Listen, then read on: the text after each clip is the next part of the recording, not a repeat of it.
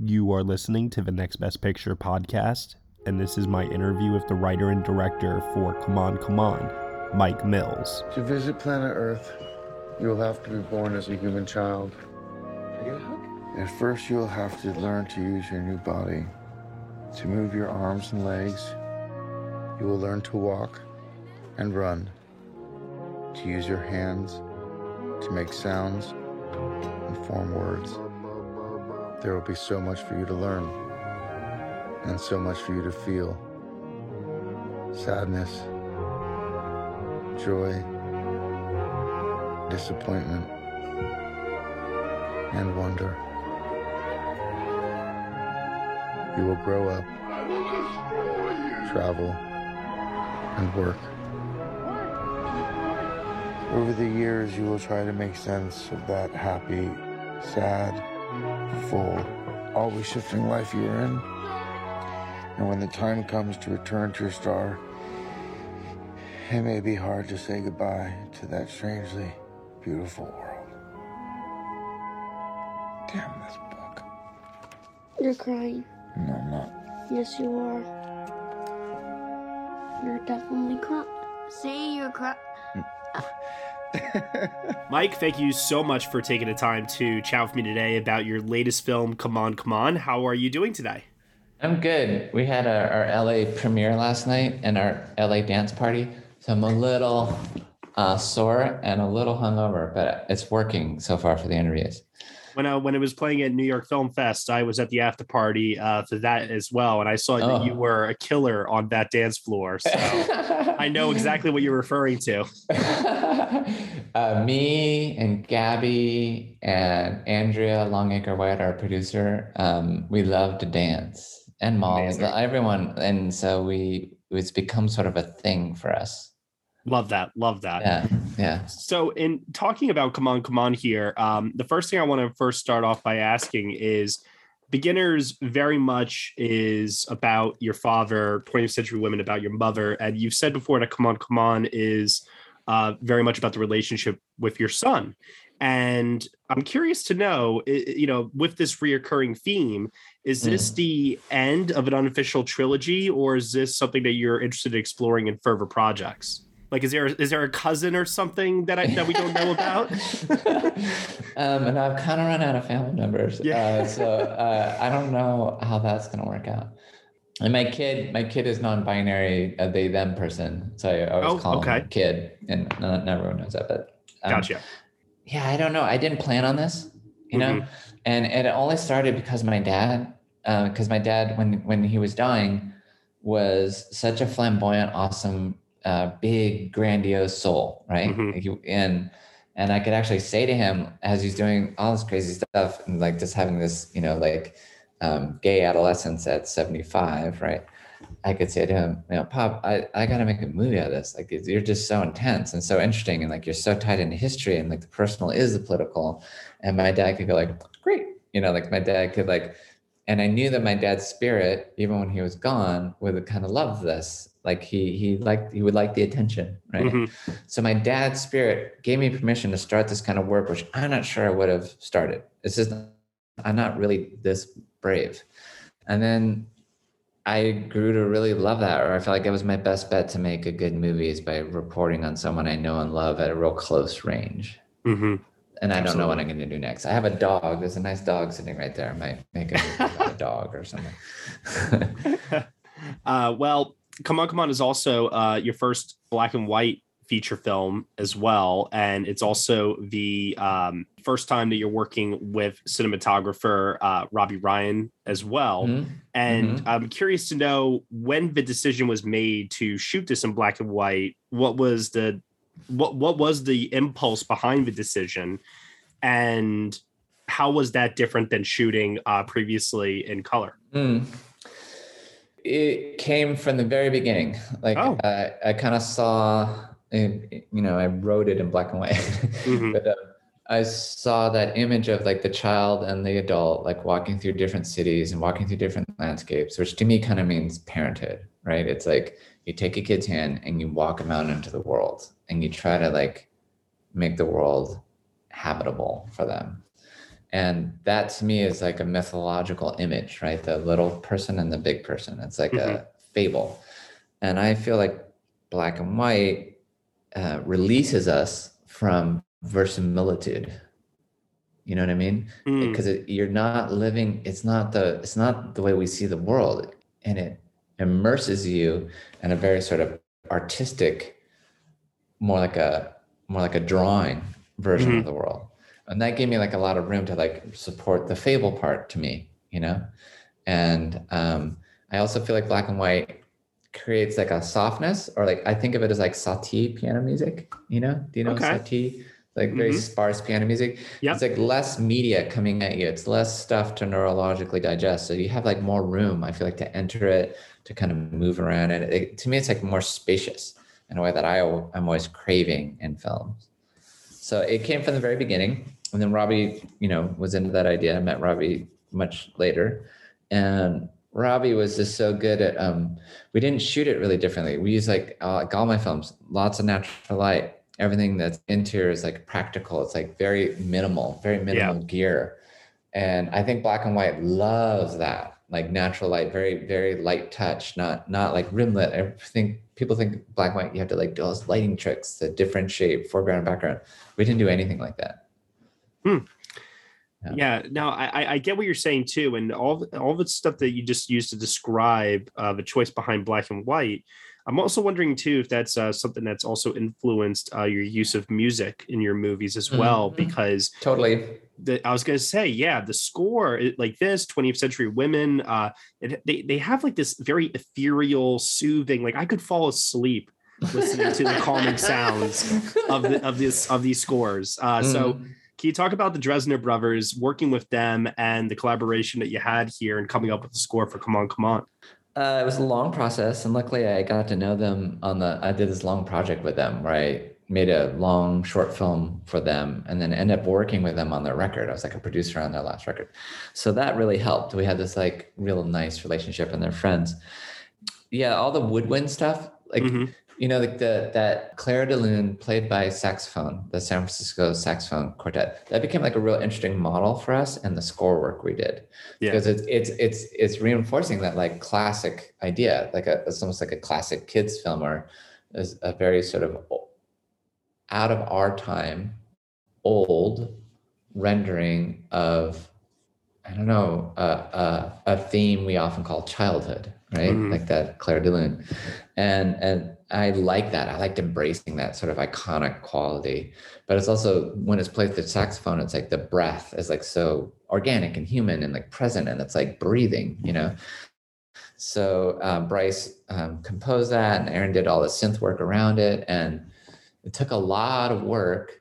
It's very minimal, and kind of like simple feeling, and it's but it's really the the heart and soul of the movie. Like it, it's really telling you the heart of the movie to me. Yeah, no, it, it definitely helps with the emotion of it all and really gives, like as I was mentioning earlier, just this really calm, soothing effect. It really helps to wash over you. I got to ask about the cast here. And I want to first start off with, of course, uh, Woody Norman, because I can't even imagine how many kids you must have seen for this Mhm. And he is extraordinary in this movie. Um, Mhm. And I mean, obviously, then when you hear him open his mouth and you hear that this British accent come out, then you're just like, wait, what? Yeah. So, what was it about him amongst the hundreds, maybe even thousands, I don't know, kids that you might have uh, seen for this that made you go, he's the one? Um, well, it's not like a single thing. So also here's the other crazy thing. Uh, you know, you sent out a casting call, right? And you Mhm. get like, your first round. And we we did a lot, a lot of our budget towards casting. We thought it would take a very long time and you know, all that. Woody was like kid number two, kid number You're three. kidding. Yeah. And, it, and then that same same thing where I'm like, oh, let's get that kid in. He was amazing. Oh, he's in Britain. He's in London. Oh, he's he's on holiday. Well, when's he coming back? No, no, he lives there. Oh, he's an American that lives in. No, no, no, he's British. Like, what? You know. And then um, we did have to look at a lot of kids because we had all these issues around um, Woody's visa and and in Trump times getting him able to work here. We weren't sure it was actually going to work out. Wow. So the film, you know, like A24 and everyone, understandably, asked me to just keep looking. So I did, you know, keep looking, but Woody was always the first choice. And Wow. it's it's largely because Woody's really smart. Um, Mhm. Woody is able to hold his presence without being performative, hmm but being like ready, willing, able, responsive, and interacting with the actor without like a lot of camera consciousness or any. Like he's weirdly able to just click off that he's in his set and be in cohabitation with the other actor and not perform. And he understands that. I don't know if it's from his mom, Vonda, who's a big part of our film family, or what. He's just, and he does it in interviews. Like we've just been doing press or like Q and A's. And I feel like a performing monkey next to him. No offense to monkeys, but like he's just so authentic and not like doing anything to please you or to like win you over. But he's very perceptive and very honest. And I felt like that's exactly what was happening on the set. What just happened this Q and A. He's kind of disarmingly there without like trying super hard at it. So that that was the main call. And it funny as fuck. I mean, I just shouldn't say that about a 10, 11, he's 12 now. But like Joaquin's really funny too. And Joaquin will like, you know, pepper you with like barrage you with little Woody can keep up with just anything. Woody's Mhm. just can and that's part of their bouncing off back and forth fun with each other. Yeah. Hey, there. I'm Hannah. And I'm Audrey. We are a sister filmmaking duo, and co-hosts of Sleepover Cinema. Our show where we analyze the films that created the collective unconscious of the girls, gays, and theys of the late 90s and early 2000s. Princess Diaries, The Cheetah Girls, Aquamarine, Cinderella, the one starring Brandy. We haven't stopped thinking about these movies since we first saw them, and we want you to rewatch them. And review them with us. Are these movies as bad as critics would have us believe? Do we even care if they are? We are always unpacking that very question on Sleepover Cinema. Check out Sleepover Cinema wherever you get your podcasts or at evergreenpodcasts.com. See you soon. I'm Ken Harbaugh, host of Burn the Boats from Evergreen Podcasts. I interview political leaders and influencers, folks like award winning journalist Soledad O'Brien and conservative columnist Bill Kristol, about the choices they confront when failure is not an option. I won't agree with everyone I talk to, but I respect anyone who believes in something enough to risk everything for it. Because history belongs to those willing to burn the boats. Episodes are out every other week wherever you get your podcasts. Speaking of Joaquin, I'm also very curious to know, coming off of a role uh, as demanding as Joker was for him, was there a conversation between the two of you about I need to do something completely the opposite, and or or was it just you, you knew that he could tap into that tender, soothing side that we've seen from him in other roles before? Uh, what just what were those preliminary conversations like? Well, I didn't know he'd done Joker when I reached out to him. Like it wasn't in my consciousness. So they had Mhm. shot it and were editing it. And I should know better. It's like on his IMDb, but I, I was, you know, I just didn't know and didn't care. And I still haven't seen it, to be honest, because Mhm. it's like it was too much of an ex ex lover for me to deal with. So I was just like, I'm, just gonna, I'm not gonna even know you exist. Yeah. Um, and no, Joaquin doesn't really think like that. That would be like too superficial for him. Be like, oh, I did this, so I'm going to do that. He has to have Mhm. like a much deeper connection. And he- you know, when he first came to meet me, it was really sweet. But he was like, you know, I just I don't see a way in. Like I don't know how to do this. You know. Mm. And so it was kind of like, okay. But then he kept asking questions. And I think it's really just, I think his process is probably like this in all of his films, you know? Yeah. And it was a long process of us sitting at this table, going over the script and just like talking. And the thing that glued it all together, that kept it going, is we like talking to each other, like we, and about this kind of stuff, about like families and, and the complexities and the layers and just human behavior. Like we have like similar interests and we like to laugh. So like we would just crack up a lot. And it was like that simple as that. Yeah. You know? Totally. And Yeah. I love that he could be that versatile of an actor. He's one of the best of our generation for sure. Um, The interviews that are conducted in this movie, I found to be very emotional, highly engaging. But the thought that kept occurring to me while I was watching it over and over was are these scripted? or Yeah. are these genuine and did he actually interview these people and just wing it so i want to know for i want to know hearing from you now what was the case with those interviews because they're they're amazing Yeah, no, they're all. I couldn't write that. They're all. They're all. Um, you know, non-actor kids that we found in each city, and Joaquin's starting off with a list of questions that Mhm. that I wrote, and and of course he's in a conversation. Like Joaquin's really good at like being present for the kid, being totally listening with respect and interest and deep curiosity, and that's what makes them the interviews good. Same with Molly Webster from from Radiolab, so that like she she knows that.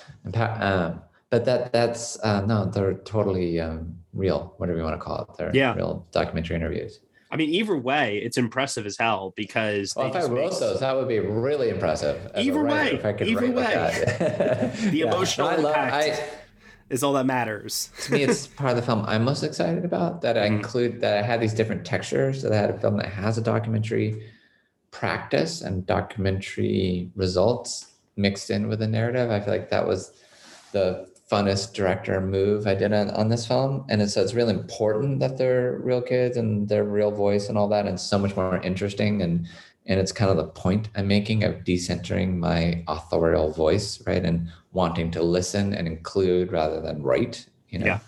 totally and i think that the message that the movie gives is a very strong and powerful one that hopefully audiences will take with them as they move forward into the future as well. So Hmm. mike thank you so so much for taking the time today. Really Yeah, appreciate yeah. it. Yeah man. Thank you. Absolutely. Have a good rest of your day. Okay. Okay same to you. Hey everyone, thank you so much for listening to my interview with Mike Mills, the writer and director for Come On Come On, here on the Next Best Picture podcast. Come On Come On is currently playing in theaters and limited release from A24.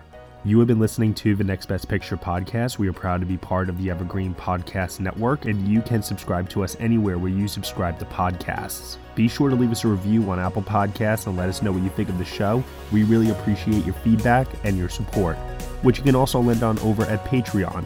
For $1 minimum a month, you will get some exclusive podcast content from us. Thank you so much for listening, as always, and we shall see you all next time.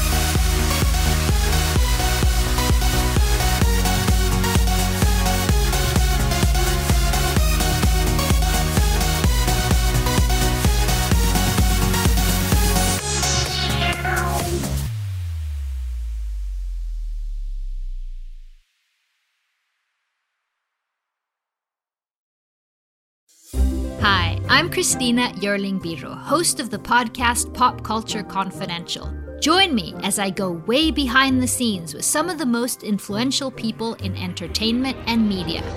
Hear actors such as Succession's Brian Cox talk about his favorite characters to play. There always has to be a mystery. The audience have to be in a situation where they want to know what's going on. Meet studio execs like Pixar chief Pete Docter and learn his secret on how he makes us cry. Emotion is our first language. and so many others who are defining popular culture, from Obama speechwriter David Litt to Top Chef host Padma Lakshmi. We don't often think about food politically, or we don't want to, but it really is.